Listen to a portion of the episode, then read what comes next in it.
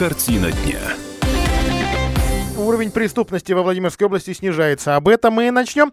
Это «Картина дня». Добрый вечер. Меня зовут Илья Архипов. Итак, итак. Сегодня полиция а, нашей области э, собралась на большое заседание, коллегию, а, где анализировала статистику. Забрасывать вас цифрами, как это часто делают силовые структуры, вообще чиновники, не буду, но могу сказать. Вот таково, таковы данные. 16 700 преступлений совершено в прошлом году. Меньше немножко, почти на 3%, чем году в 2018. И преступления против личности, вот те самые, что э, часто становятся резонансными, э, выходят в новости, обсуждаются, обсуждаются э, на радиостанциях, в телеэфирах, в кулуарах, в конце концов, в курилках. Вот, вот их становится меньше, и это, пожалуй, главное. А, вот, опять же, что касается этих самых э, главных цифр, то на 2,8% э, снизилось вот, снизилось число преступлений вообще в целом. Тех э, преступлений, которые вызывают, э, ну, вызывают порой и претензии к правоохранительным органам. Мол, а вы вообще работаете? Вы вообще расследуйте эти преступления. Ну, да, и, пожалуй, многое из этого будет, что ли, справедливо.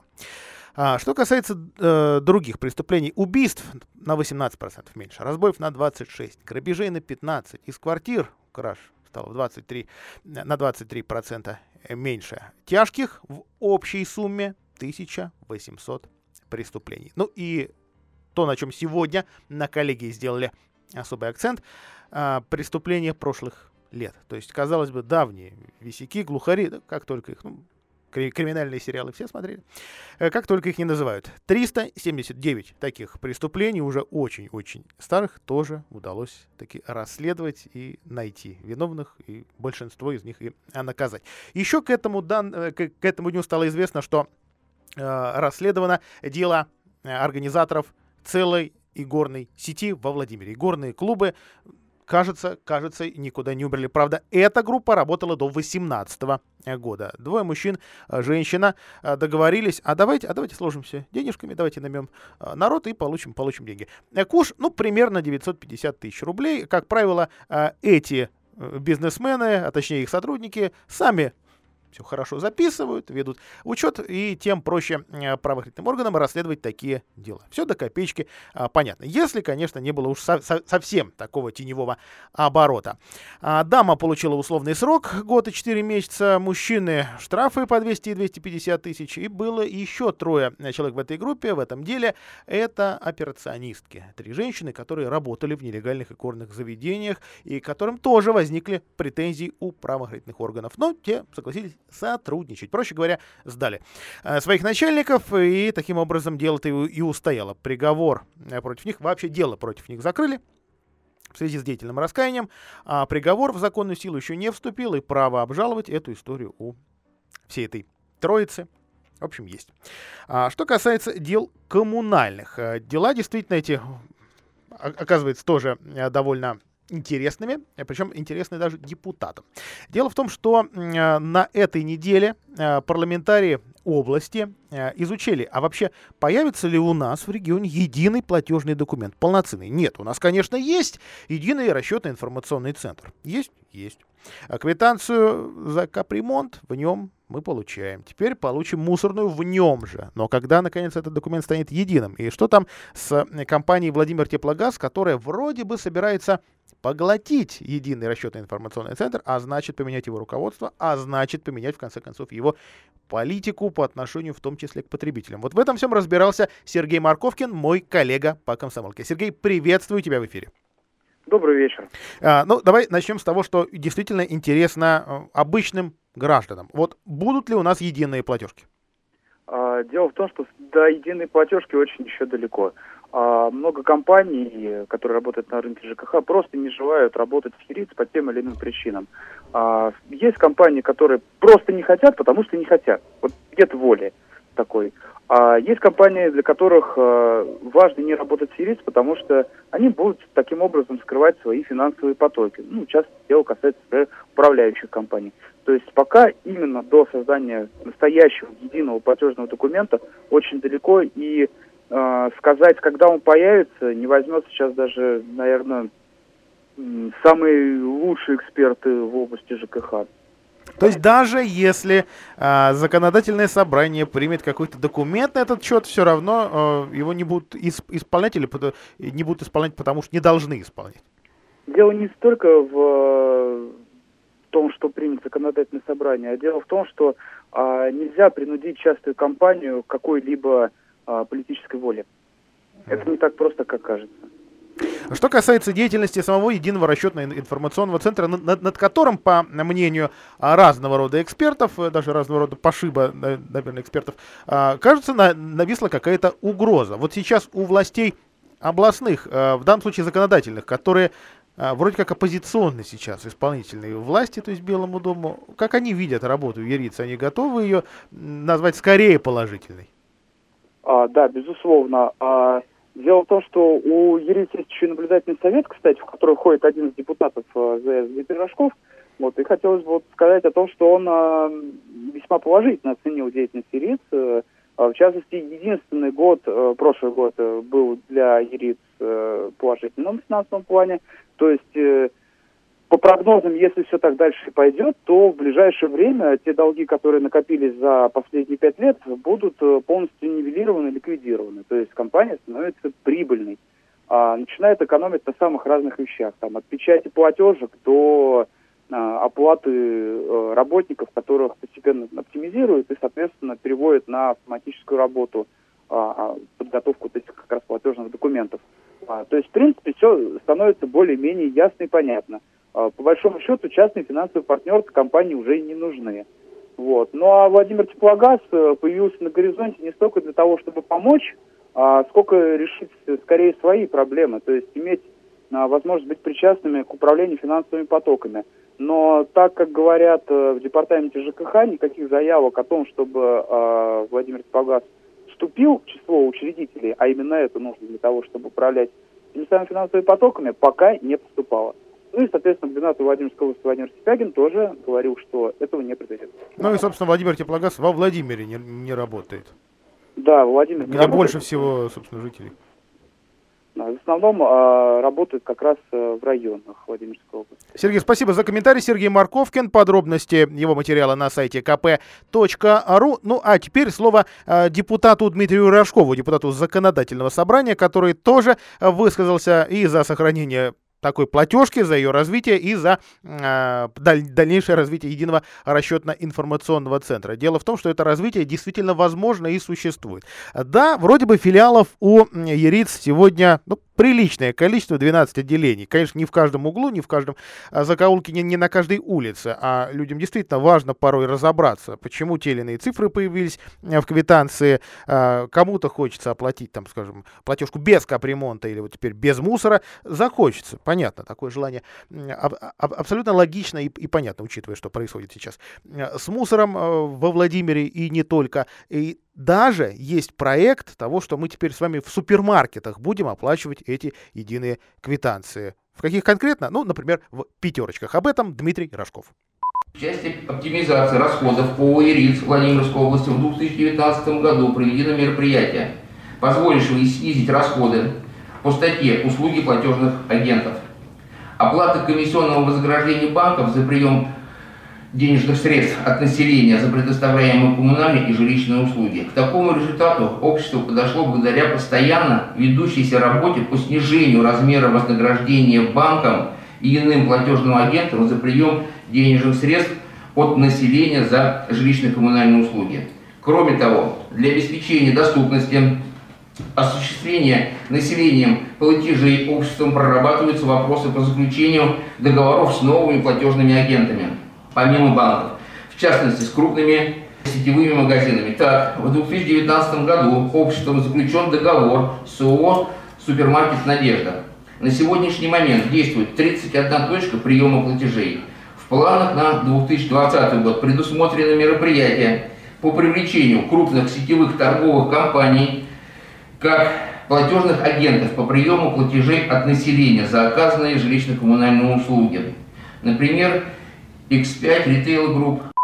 Да, ну пятерочка не единственная э, сеть, которая управляется X5 э, Retail Group, но, но, но э, чаще всего встречаются все, все, все-таки магазины этой сети, перекресток еще.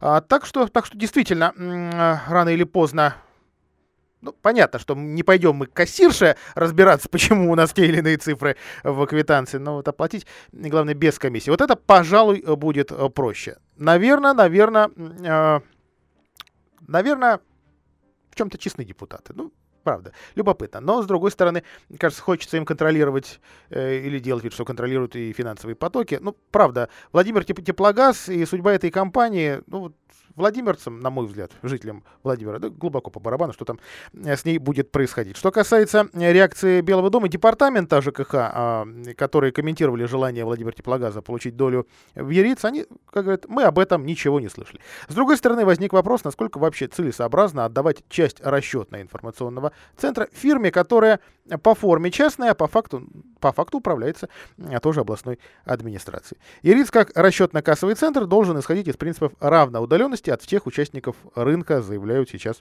его руководители, в частности, зам генерального директора ЕРИЦ Семен Горшков. В противном случае мы можем получить желание любой ресурсоснабжающей организации войти в состав участников в части э, управления, э, и неизвестно, каким последствиям это может привести. После рекламы о том, почему во Владимире днем го горит свет.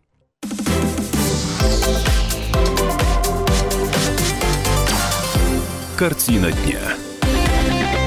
А ведь справедливый вопрос. Если фонари горят днем, или утром. Значит, это кому-нибудь нужно? Ну или почему они не горят а, в то время, когда Действительно, это необходимо для безопасности, лучшей видимости а, и так далее. А жители Владимира жалуются, жалуются в том числе и в «Комсомольскую правду», что на центральных улицах, на проспекте Ленина уже два дня подряд не выключается уличное освещение даже в светлое время суток. Конечно, фонари энергосберегающие, и вроде бы не так это может быть и накладно, как раньше было. Но странно. Вот Просто люди не понимают, почему это происходит.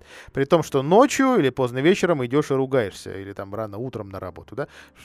Так темно еще и фонари а они горят, хотя их столько, что, ну, казалось бы, включи хотя бы половину, и уже проблема а, решена. А, итак, Почему же? Если логика в этом процессе, выяснил мой коллега Алексей Сухов. Леш, приветствую тебя в эфире. Итак, а ты, кстати, сам видел горящие фонари когда, когда-нибудь днем? Или это скорее байка уже?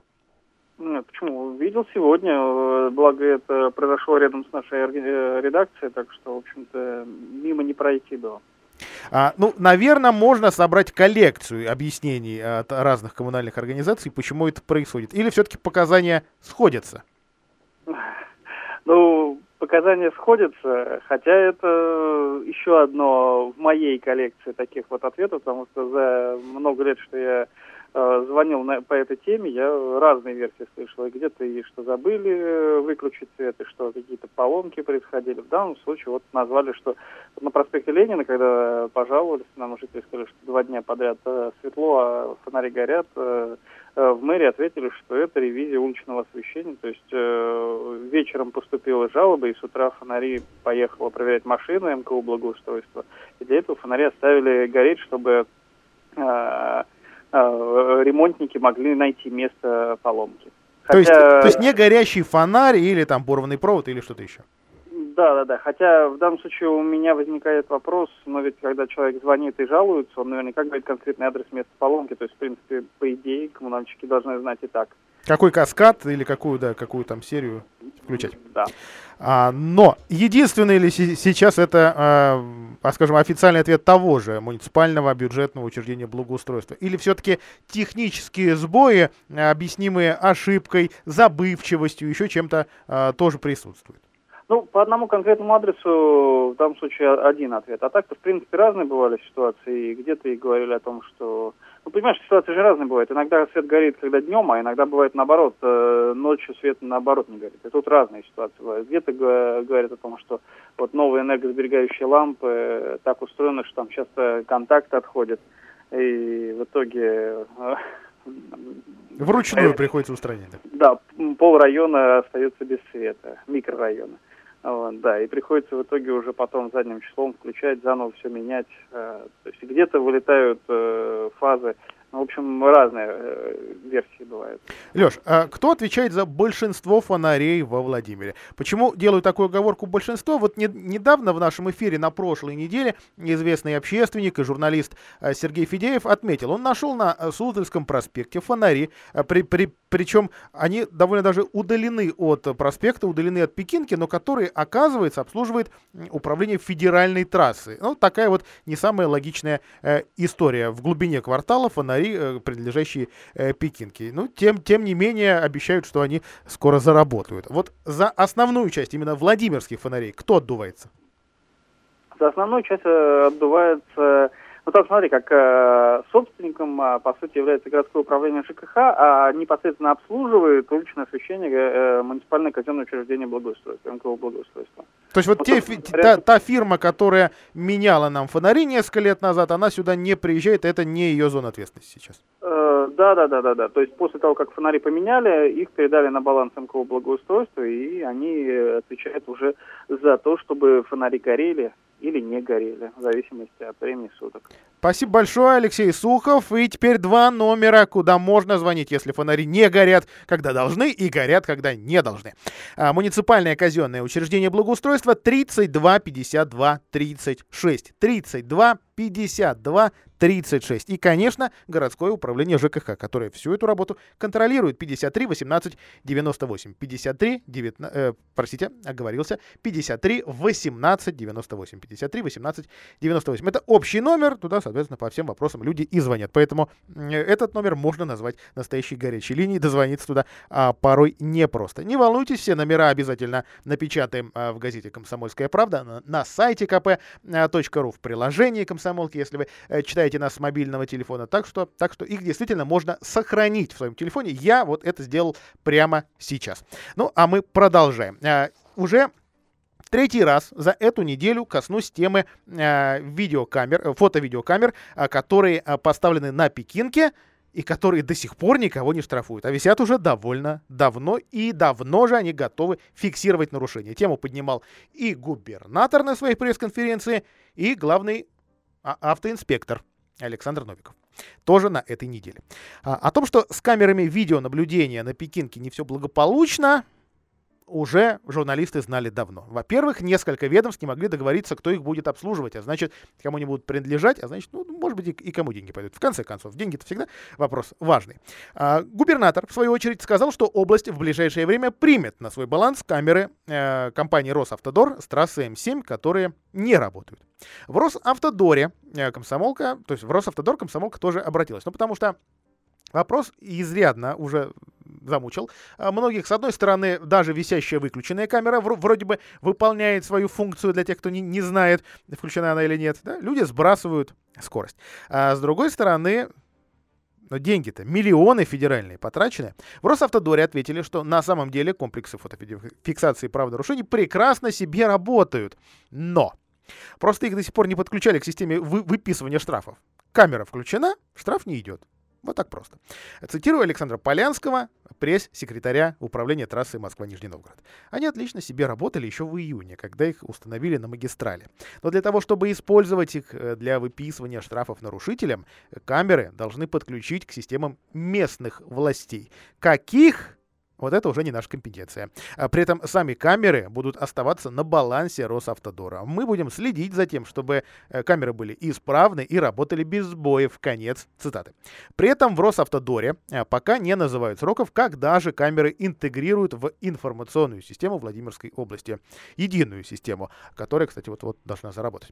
А, напомним, э, что летом 2019 года Росавтодор, то есть федеральная структура, поставила у нас на Пекинке и рядом 38 а, новых э, стационарных комплексов фото-видеофиксации правонарушений. Их называют умными, то есть они не только, э, не только скорость фиксируют превышенную, но еще и заезд за стоп-линию, на встречку и красный свет.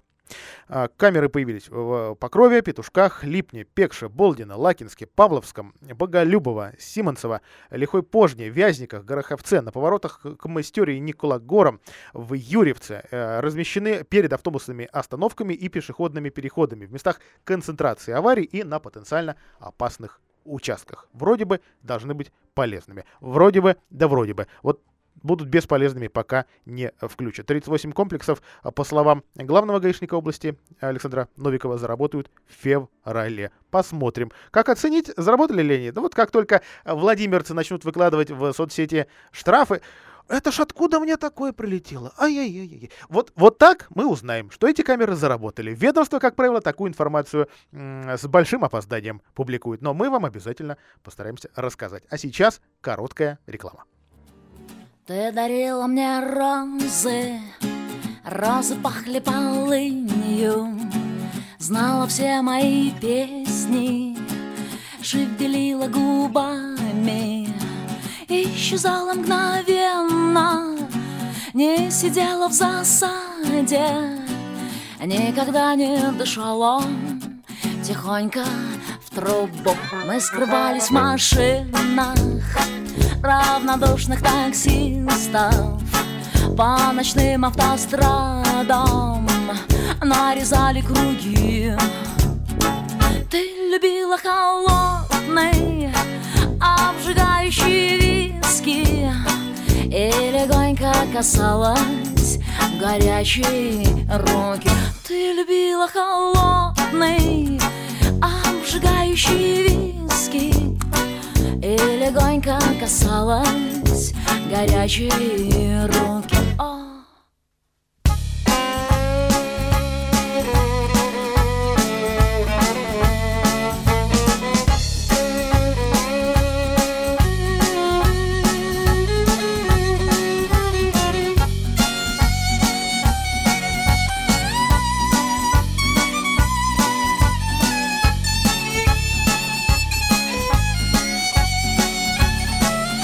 А потом было лето. Мы прощались и знали Мы с тобой одной крови Мы небесных кровей. Твои драные джинсы И монгольские скулы Ты была моей тайной Зазнобой моей. Твои драные джинсы И монгольские была моей тайной Зазнобой моей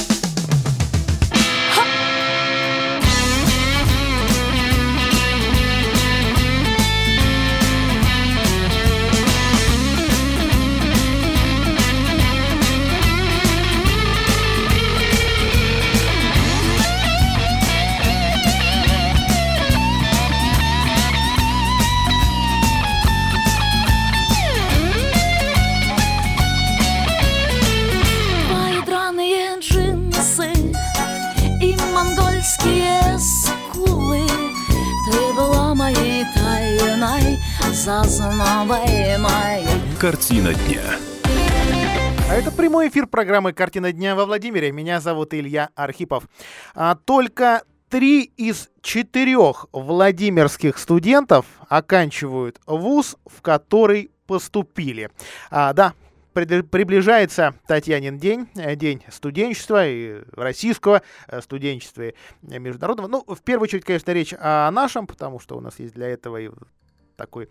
Есть такие именины. 25 э, января это уже совсем скоро, выходной, как так удачно для студентов совпало, хотя Тут сессия всегда э, либо на носу, либо за, заканчивается, поэтому пора э, нервная. Ну, а мы изучили э, статистику того, доходят ли э, студенты-первокурсники до вот этой красной финишной ленточки и э, много ли их доходит. А главное, что с преподавательским составом сейчас э, происходит, кого становится меньше или, или больше. Ну да, забегая вперед, скажу, что не, не, не вся статистика нас э, порадовала. А, подробно в эти данные вычитывалась моя коллега Анна Дегтярева. Анна, приветствую тебя в эфире. Добрый вечер, Илья. Ну, для кого-то день студента праздник на всю жизнь. Б бывают и вечные э, студенты с привычкой учиться. Ну, как-то у нас вроде бы эта привычка прошла, но может быть и не навсегда. Вот э, по официальным данным, сколько сейчас э, во Владимирских вузах студентов? А, сейчас в Владимирских вузах примерно 27 тысяч студентов. Если быть точным, 27 тысяч э, студентов учатся в государственных вузах и около 500 в негосударственных. А у нас такие еще остались? А, да, у нас осталось два негосударственных вуза. За последние четыре года их количество сократилось. Четыре года назад, в 2016 было пять негосударственных вузов, где училось примерно три с половиной тысячи студентов. А по данным за прошлый учебный год, это еще идет, и понятно, что данных нет, всего не 500 студентов учатся в негосударственных вузах. Их два. А вот можно ли сказать, что у нас происходит уменьшение количества студентов, причем уменьшение вот ровно за счет того, что уменьшилось число э, частных вузов, частного сектора в этом виде, э, ну не, не бизнеса, конечно. Да, а, а, ну, а, мы уже, как мы уже говорили, за 4 года число студентов, учащихся в негосударственных вузах, уменьшилось на 3 тысячи человек, с 3,5 тысяч до 500. А вот в государственных вузах существенного сокращения не произошло. Например, в 2016-2017 учебном году было 27 300 студентов, а сейчас 27 100. Минус 200 студентов всего лишь в государственных вузах. Ну, э, те самые сессии, которые как раз вот, вот к Татьяниному дню-то э, в основном и завершаются, это ведь повод для уменьшения числа студентов. Э, да, повод, причем э, ну, э, точную статистику подвести сложно, потому что кто-то уходит, а кто-то восстанавливается. Но в целом, если судить по данным Владимирстата, примерно четверть студентов не доходят до дипломов. А кто и чему учит наших студентов? Я говорю о профессорско-преподавательском составе. Мы теряем преподавателей, теряем ли по такой грустной естественной причине в силу возраста или э, там в силу ухода на пенсию, а может быть их э, переманивают э, столичные вузы? И то, и другое, и третье. Мы теряем преподавателей, и, к сожалению, мы теряем высококвалифицированных преподавателей, кандидатов наук, докторов наук, профессоров. Например, если в целом количество профессоров и преподавателей за два года в Владимирской области уменьшилось на 200 человек, и из них 40 приходится на докторов наук и профессоров. Пятая часть ушедших преподавателей – это с степенями и с высокими научными должностями. А, ну, это тоже, тоже вряд ли вряд, ли хорошо в целом для сектора, но, но опять же, вполне возможно, что в ближайшие годы может все, все измениться, получат степени те, кто сегодня их не имеют, повысить квалификацию и так далее. Докторов наук не штампуют так просто. Захотели и получили заново 200 человек. Докторская диссертация дело пишется много лет, требует высокой квалификации, требует научного руководителя, требует серьезных вложений в науку, прежде всего, не только в преподавание. То есть восстановить потерянное, даже если к этому стремиться, будет не так-то просто. А вот можно ли сказать, что в этом количестве 1200 э, педагогов, профессоров, э, кого-то особенно много. Ну, вот, э, физиков или лириков, экономистов или юристов или, э, или еще кого-то. Или все-таки здесь довольно равномерное распределение? Ну, э, традиционно представителей гуманитарных специальностей во Владимирской области больше. С точными науками у нас ситуация обстоит не так хорошо, как с гуманитарными.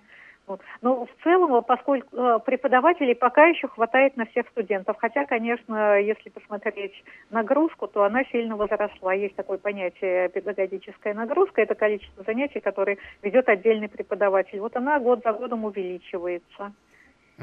Аня, большое тебе спасибо. Подробное исследование Анны Дегтяревой. Э, только три из четырех владимирских студентов оканчивают вуз, в который поступали, на сайте «Комсомольской правды» и в печатной версии «Комсомолки». В киосках Роспечати и других точках продаж. Читайте, а на сайте оставляйте свои отзывы, э, комментарии. Возможно, вы с чем-то э, не согласны.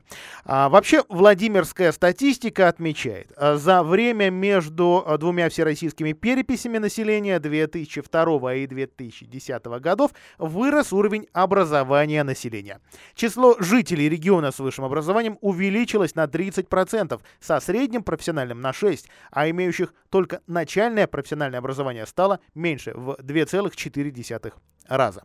А, ну и пока популярность вузов падает, число студентов колледжей и училищ растет. Да, там уже получают профессию, идут работать. А в прошлом учебном году среднее профессиональное образование получали 20 тысяч ребят. А вот рабочим профессиям обучалось только 6 тысяч человек.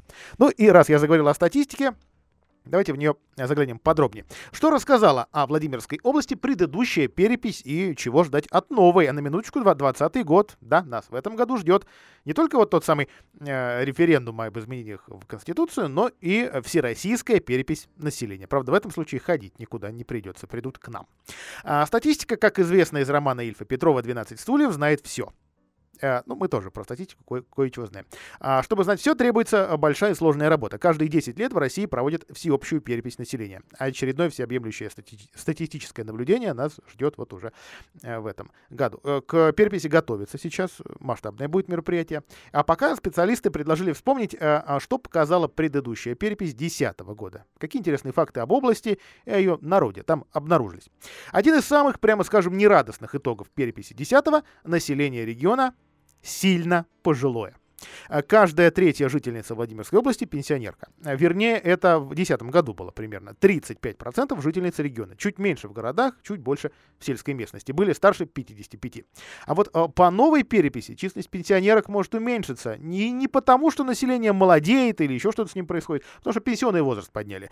Поэтому сравнивать эти данные будет сложновато. Давайте, когда это будем делать в эфире, постараемся делать Э, в том, в том числе и такие оговорки. А еще один важный показатель э, – средний возраст населения. Чем он ниже, тем э, больше у нас работников и лучше экономическое положение. Так вот, средний возраст мужчин по данным переписи 2010 года был равен 37,5 годам, женщин 44. А при этом сельское население было постарше городского, но не намного. Средний возраст и мужчин и женщин на селе примерно на 2 года выше, чем в городе. Посмотрим, что новая перепись покажет покажет ли нам она действительно э, сильное изменение, потому что отток без сомнения идет. А, идет ли обратный процесс? Да, но в данном случае, пожалуй, это коттеджные поселки в районе Владимира, в других крупных а, городов. А вот идет ли он в сельский сектор экономики, да, вот, вот тут даже боюсь хоть что-то сказать. Увеличение среднего возраста автоматически означает количество пожилых людей, которые живут вдвоем или в одиночестве, и снижение доли больших семей. Если во втором году, это предыдущая перепись, а, в, в области средний размер домохозяйства, ну, то есть количество людей, которые вместе живут и ведут общее хозяйство, он составлял 2,5 человека. На то оно и среднее. А, то в 2010 году уже 2,4 а в России в 2010 году было 2,6, а во втором 2,7 человека. Количество малочисленных домохозяйств в области по сравнению со вторым годом увеличилось на 11%. Более половины всех семей региона состоят из трех или двух человек. 12% а, населения живут в четвером, в одной квартире или доме. И 5%, 5% всего состоит из 5 и больше человек. Вот это настоящие большие семьи, о которых я, кстати, ровно через минуту еще скажу, потому что э, грядет еще одно изменение в их жизни. А, кстати, статистика отмечает, что все больше молодых людей не спешит обзаводиться семьей и живет в одиночестве. За последние 10 лет количество супружеских пар сократилось на 10 Самые большие семьи в России, как и следовало ожидать, во всех северокавказских республиках. От 6 человек в Ингушетии до 3,4 в республике Северная Осетия, Алания, а еще в Тыве. А, там высокая рождаемость и традиционно несколько поколений живет просто вместе в одном доме под одной крышей, ну или этот дом просто увеличивает. А вот теперь а, свежие новости от ЗАГС Собрания. Э, комитет по социальной политике и здравоохранению поддержал проект закона, который предоставляет новую меру соцподдержки семьям с детьми-инвалидами. Законопроект предусматривает два варианта льготы. Первый – предоставление бесплатного а, земельного участка многодетным семьям с ребенком-инвалидом, даже если семья не нуждается в улучшении жилищных условий. Дело в том, что вот этот акцент, а, семья нуждается или не нуждается в улучшении жилищных условий, он стал камнем преткновения в реализации еще первой президентской инициативы о том, чтобы вообще многодетные семьи такие участки э, получали. Ну, многие помнят, как, э, в общем, и, и, и даже имена многих этих э, слушателей наших знают, да, которые э, вот говорили, а вот у нас проблема в том, что нас, нас не признали нуждающимися, и мы поэтому считаем, что нас обманули, потому что реализацией-то законы занимаются здесь, на месте, местной власти. А второй вариант льготы касается семей с ребенком-инвалидом, уже получивших участок в аренду и построивших дом. Они смогут бесплатно оформить землю в собственность. В ближайшее время ЗАГС Собрания рассмотрит проект закона на своем заседании. Мы прервемся. Картина дня.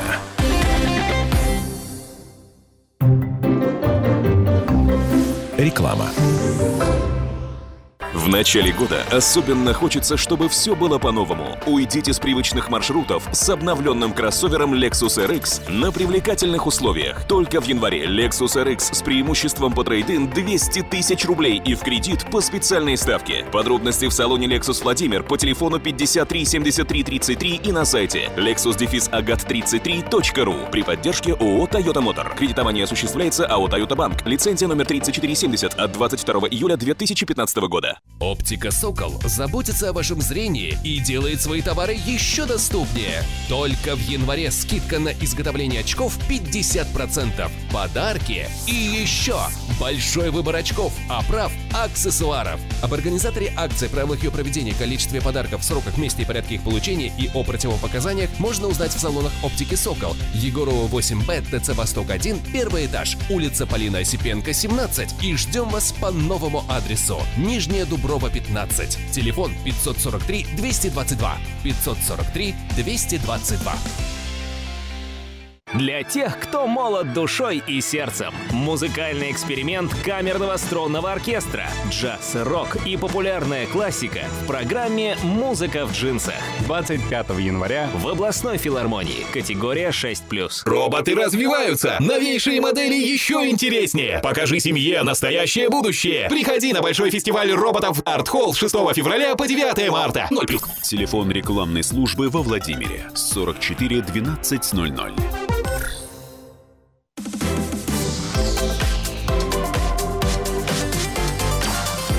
Картина дня. Зеленый пояс вокруг Владимира. Это понятие многим известно, и, в общем, люди понимают, что э, большим городам нужны такие зеленые легкие, если нет зеленых э, насаждений, если зеленые зоны в городе уменьшаются, да, во многих уменьшаются, а, то нужны, нужен такой хотя бы резерв. Вот и мэрия сейчас пересматривает такое понятие, как экологический пояс. Неприкосновенных территорий, в которых запретят строить вообще что-либо, в первую очередь инфраструктуру, станет меньше. За это спасибо чиновникам. Спасибо, конечно, в кавычках. Власти решили не ограничивать возможности огромной площади. Например, э, вот этой зеленой территории заброшенных и так э, заброшенных садов и так и недостроенного э, детского парка напротив Белого дома и Дворца творчества юных. А на стадии утверждения генерального плана у архитекторов Владимира тогда были большие споры по поводу процента застройки, но городские власти говорят, а как же? Как же парк без каких-то небольших капитальных сооружений, там, сервиса, туалетов и так далее. Но, но, но архитекторы, особенно старые школы, видят здесь большое лукавство. Все-таки такие сооружения могут быть не стационарными и, в общем, действительно вполне себе быстро возводимыми и быстро сносимыми. Но, но похоже, похоже, у властей взгляд другой даже у экологов от мэрии. Э, и вот Сергей Сухопаров, главный эколог Владимира, отметил, почему же э, вот такие парки не включаются в этот зеленый пояс, и значит, а это значит, что их площадь может быть уменьшена. Мы за то, чтобы как можно больше зеленых насаждений включалось, естественно, да, и как экологи, как администрация. А, ограничение единственное. Город должен развиваться. И, значит, допустим, парки городские, да, включать их в зеленый пояс, ну, с нашей точки зрения, не имеет смысла, потому что там развитие парка предусматривает 5-7% застройки территории. Какая-то инфраструктура должна быть создана, что, что-то там, ну, как бы, э, сделано, того, чтобы горожанам уже было э, приятнее, удобнее отдыхать, там какие-то, может быть, кафе, какие-то, значит, увеселительные там вещи. То есть мы парки городские исключили из зеленого пояса. А действительно, и в 2019 году э, таких зеленых мест во Владимире стало меньше. Нужно было построить э, четверо яслей, э, в основном на юго-западе, и, соответственно, для этого вырубали э, целые скверы. Ну, скорее, такие безымянные, но, но все-таки все это зеленые такие точки, зеленые места. На Завадского, в частности, вот недавно была большая пресс-конференция Андрея Шохина, да, вот там такой, такой, такие ясли появились, соответственно, такой скверик исчез. То же самое, видимо, произойдет в Лунево-Сельцо, такая развивающаяся э, коттеджная сейчас территория, э, и власти, ну, поскольку там нет сейчас э, полноценного современного садика, то вот, возможно, возможно, там такой лесок исчезнет для того, чтобы такой садик построить. Грустно, не грустно, ну, видимо, а что делать? А, во Владимирской области переоборудовано 13 кинозалов под современные. Это свежая информация от Министерства культуры. Между прочим, в нашей области в тройке лидеров в центре России по темпу посещаемости э, кинозалов. Народ пошел в эти новые, маленькие, но современные кинозальчики в городах, где о кино вот таком совместном просмотре о настоящем кинозале давным-давно забыли. А, проект по оборудованию новых кинозалов а, в населенных пунктах, я не назову их небольшими, потому что Владимир тоже мог бы попасть в эту программу, там а, в нее попадают города с населением до полумиллиона, э, в нашей области стартовал в году 16 Современные кинозалы э, появились в Суздале, в Радужном и вообще много-много-много-много где. Давайте загибать пальцы. Александров, Вязники, Гороховец, Камешково, Ковров, Меленки, Муром, Петушки, Радужный, Судогда, Суздаль, Юрьев. Вот, пожалуйста, 13 и э, получилось. В списке нет Киржача.